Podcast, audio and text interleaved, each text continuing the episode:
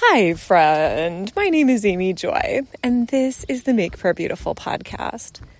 When I was at Bethel Healing School at Bethel Redding, one of the speakers shared about how there was a time at Bethel School of Supernatural Ministry, which is their three year program for developing uh, an understanding of the supernatural and walking in a person's true identity.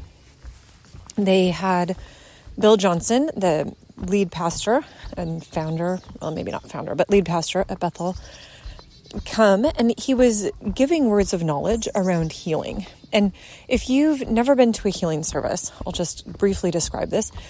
The speaker will say something like, The left ankle has been in pain for three years. If that's you, the Lord is healing that now. Or, uh, anyway, there might be uh, somebody who is dealing with an ulcer, the Lord is healing that now. And sometimes these visions can be, or these words of knowledge can be extremely specific, and sometimes they're a little bit more general, you know, where it's like the Lord is healing diabetes, and, you know, 25 people in the audience might be dealing with that specific condition. There was one example my friend Cindy told me about how her husband had an allergy to cantaloupe. And they had gone to a conference, and Bill Johnson said, If you have an allergy to cantaloupe, stand up, the Lord is healing that. And not only Cindy's husband, but two other people in the audience stood up. So who knew that was even a thing? But she said he's able to eat cantaloupe now. And it had been an extremely uh, restricting issue because if you think about most fruit salads that you get in a public gathering or at a hotel buffet line or something, they almost all have cantaloupe. So that allowed him to eat more diverse foods. So though that would be an example. And in terms of how do these kinds of uh, impressions happen, I think having experienced this just to a slight extent at this point. When I first saw this happening, I was kind of like, is this just made up? What's going on here? But I think what happens is that people have tuned in to how the Lord speaks. And so sometimes you might get a pain in the physical body part that the Lord is wanting to heal. I would suspect that if there is a, a pain in the stomach and it's like, oh, this has been going on for 10 years, that maybe you would have a pain and then a superimposed number 10 or something to represent why that pain is there. So, all of this is part of the ministry of healing that the Lord gives. And I loved what Judith McNutt said in her teaching, where it's what the Lord reveals, He will heal. And so, obviously, in any gathering of hundreds of people, there are going to be plenty of physically demanding or challenging things.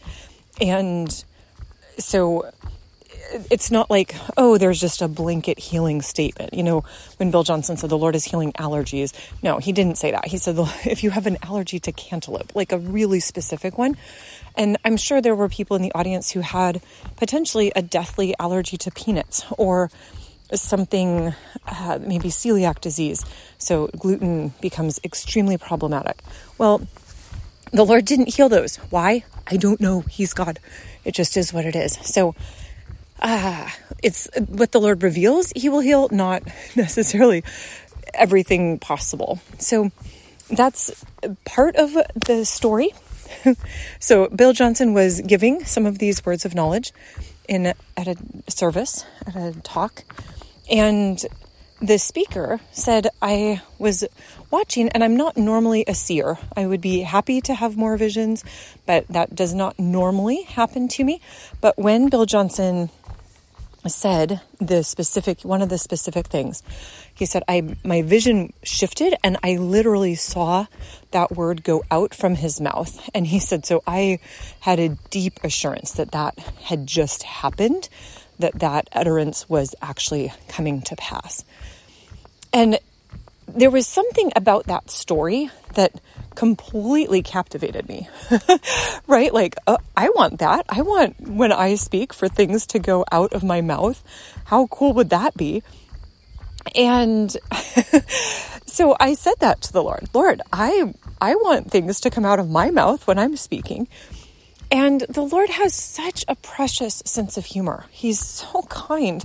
So the next morning, I was talking to Cindy McFadden, and she was telling me about a book that she had read. Uh, it was something like The Grand Wizard's Conversion to Christianity, or something like that. And she said this book was not for the faint of heart, it was extremely dark about an African wizard who converted. And just as an FYI, she didn't get into it a whole lot, but in one of Bob Goff's books, I think it was Love Does, but he told about a an issue, I think in Uganda, where the warlocks would go, or the sorcerers would go, they would kidnap children, probably kill them, or first mutilate them in various ways in order to get their blood, in order to work black magic. So the kidnapping of children was a really big deal, and they had finally captured one of these perpetrators and were bringing him to justice. And when he entered the courtroom, he turned and he looked at the brand new video camera, and the video camera completely fizzled out. and, you know, Bob Goff was like, okay, he just sent something out through his eyes that completely destroyed this piece of technology. But they had a second video camera and they set that up, and for whatever reason, the sorcerer didn't repeat his little performance. But I'm just saying, the the witches and the sorcerers in Africa, they actually do have significant power, uh, not not good power. so anyway, this man converted to the Lord and wrote about his testimony. So a lot of it was very dark, as Cindy said, like it's not casual reading. But one of the things that she said was that the Christians, the, the sorcerers, could always tell who the Christians were because they had a seal on them. And now look at how precious this is. She said it was almost like a halo, that there is a visible seal. And I've always thought about those halos. Like, who chose the halo as the symbol in Renaissance art as like, here's the Christian or the, the godly one? Well, it could be that in this spirit, that's actually what we all carry. We just can't see it with our physical eyes. So that's just kind of a fun freebie. But so not only are the, the were the believers sealed, but the sorcerer said when Christians spoke the word of God and when they shared testimonies, fire went out from their mouths. And so that made me celebrate because I thought, okay, so if Bill Johnson can give a prophetic insight into a healing that, at least on this one occasion by this one person, could be seen with the eyes. The reality is that we all get to carry that level of fire. We just don't see it, we don't know it, but it is actually no less real just because it's not available in the visible. Isn't that awesome? We all carry the fire. Thank you, Jesus.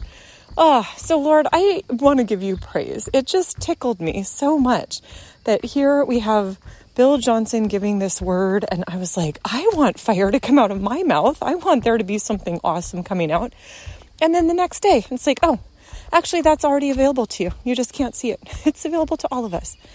Lord, you are so good. Thank you. We give you praise. Amen.